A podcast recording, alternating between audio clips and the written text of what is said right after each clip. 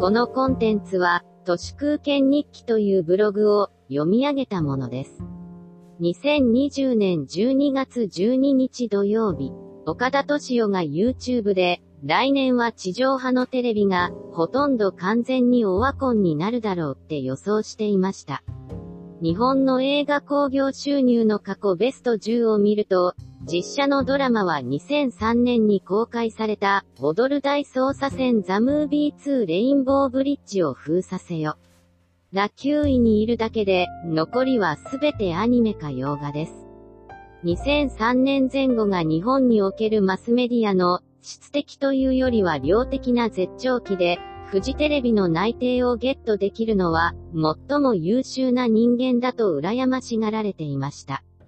あの頃フジテレビに入った人たちは、今どこで何をしているのか、もし私がジャーナリストなら、追いかけてインタビューしたいです。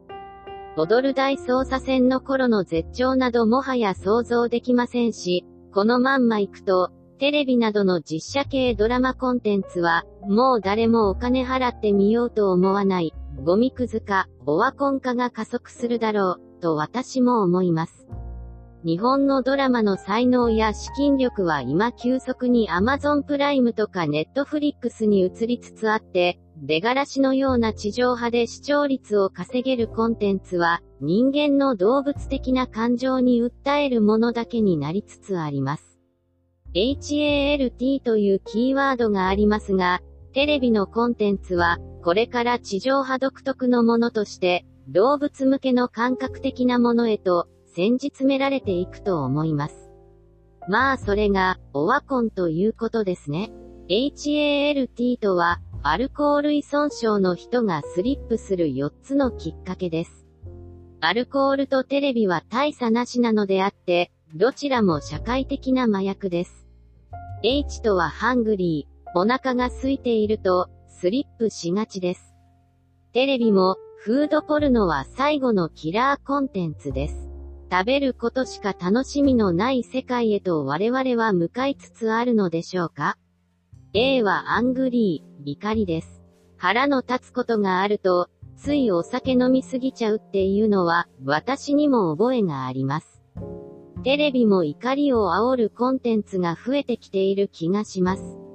怒りによって視聴率を稼ぐ傾向は、アメリカとかはかなり先に進んでいますけど、日本もそのうち FOX みたいなものが出てきて、怒りを呼び覚まさせ、分断を加速するようになるかもしれません。L はロンリー、孤独です。酒もテレビも、孤独との相性がやたらと良い。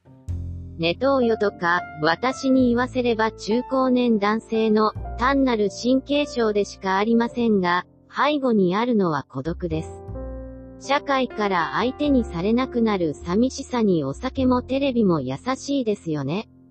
T はタイヤードつまり疲れです。心身が疲れ果てた時には、お酒飲んだりテレビ見るぐらいしかやる気なくなります。アルコールもテレビも、考える力の必要ない究極の受動的なメディアですので、疲れていればいるほど、酒もテレビも、スルスル入ってきます。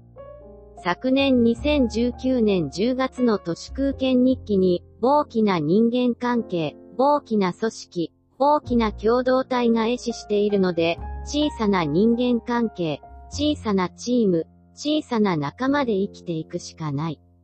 古くて大きな人間関係、種子がかかると、に依存していると、ろくなことがない、と書きましたけど、テレビも酒も、日本では大きな人間関係、大きな組織、大きな共同体を維持強化するためのツールでしたので、小さな世界で生きるときは、かえって邪魔だったりします。コロナ禍で酒もテレビも、単なるオピオイド、種子がかかるとのアヘンでしかなくなりつつあります。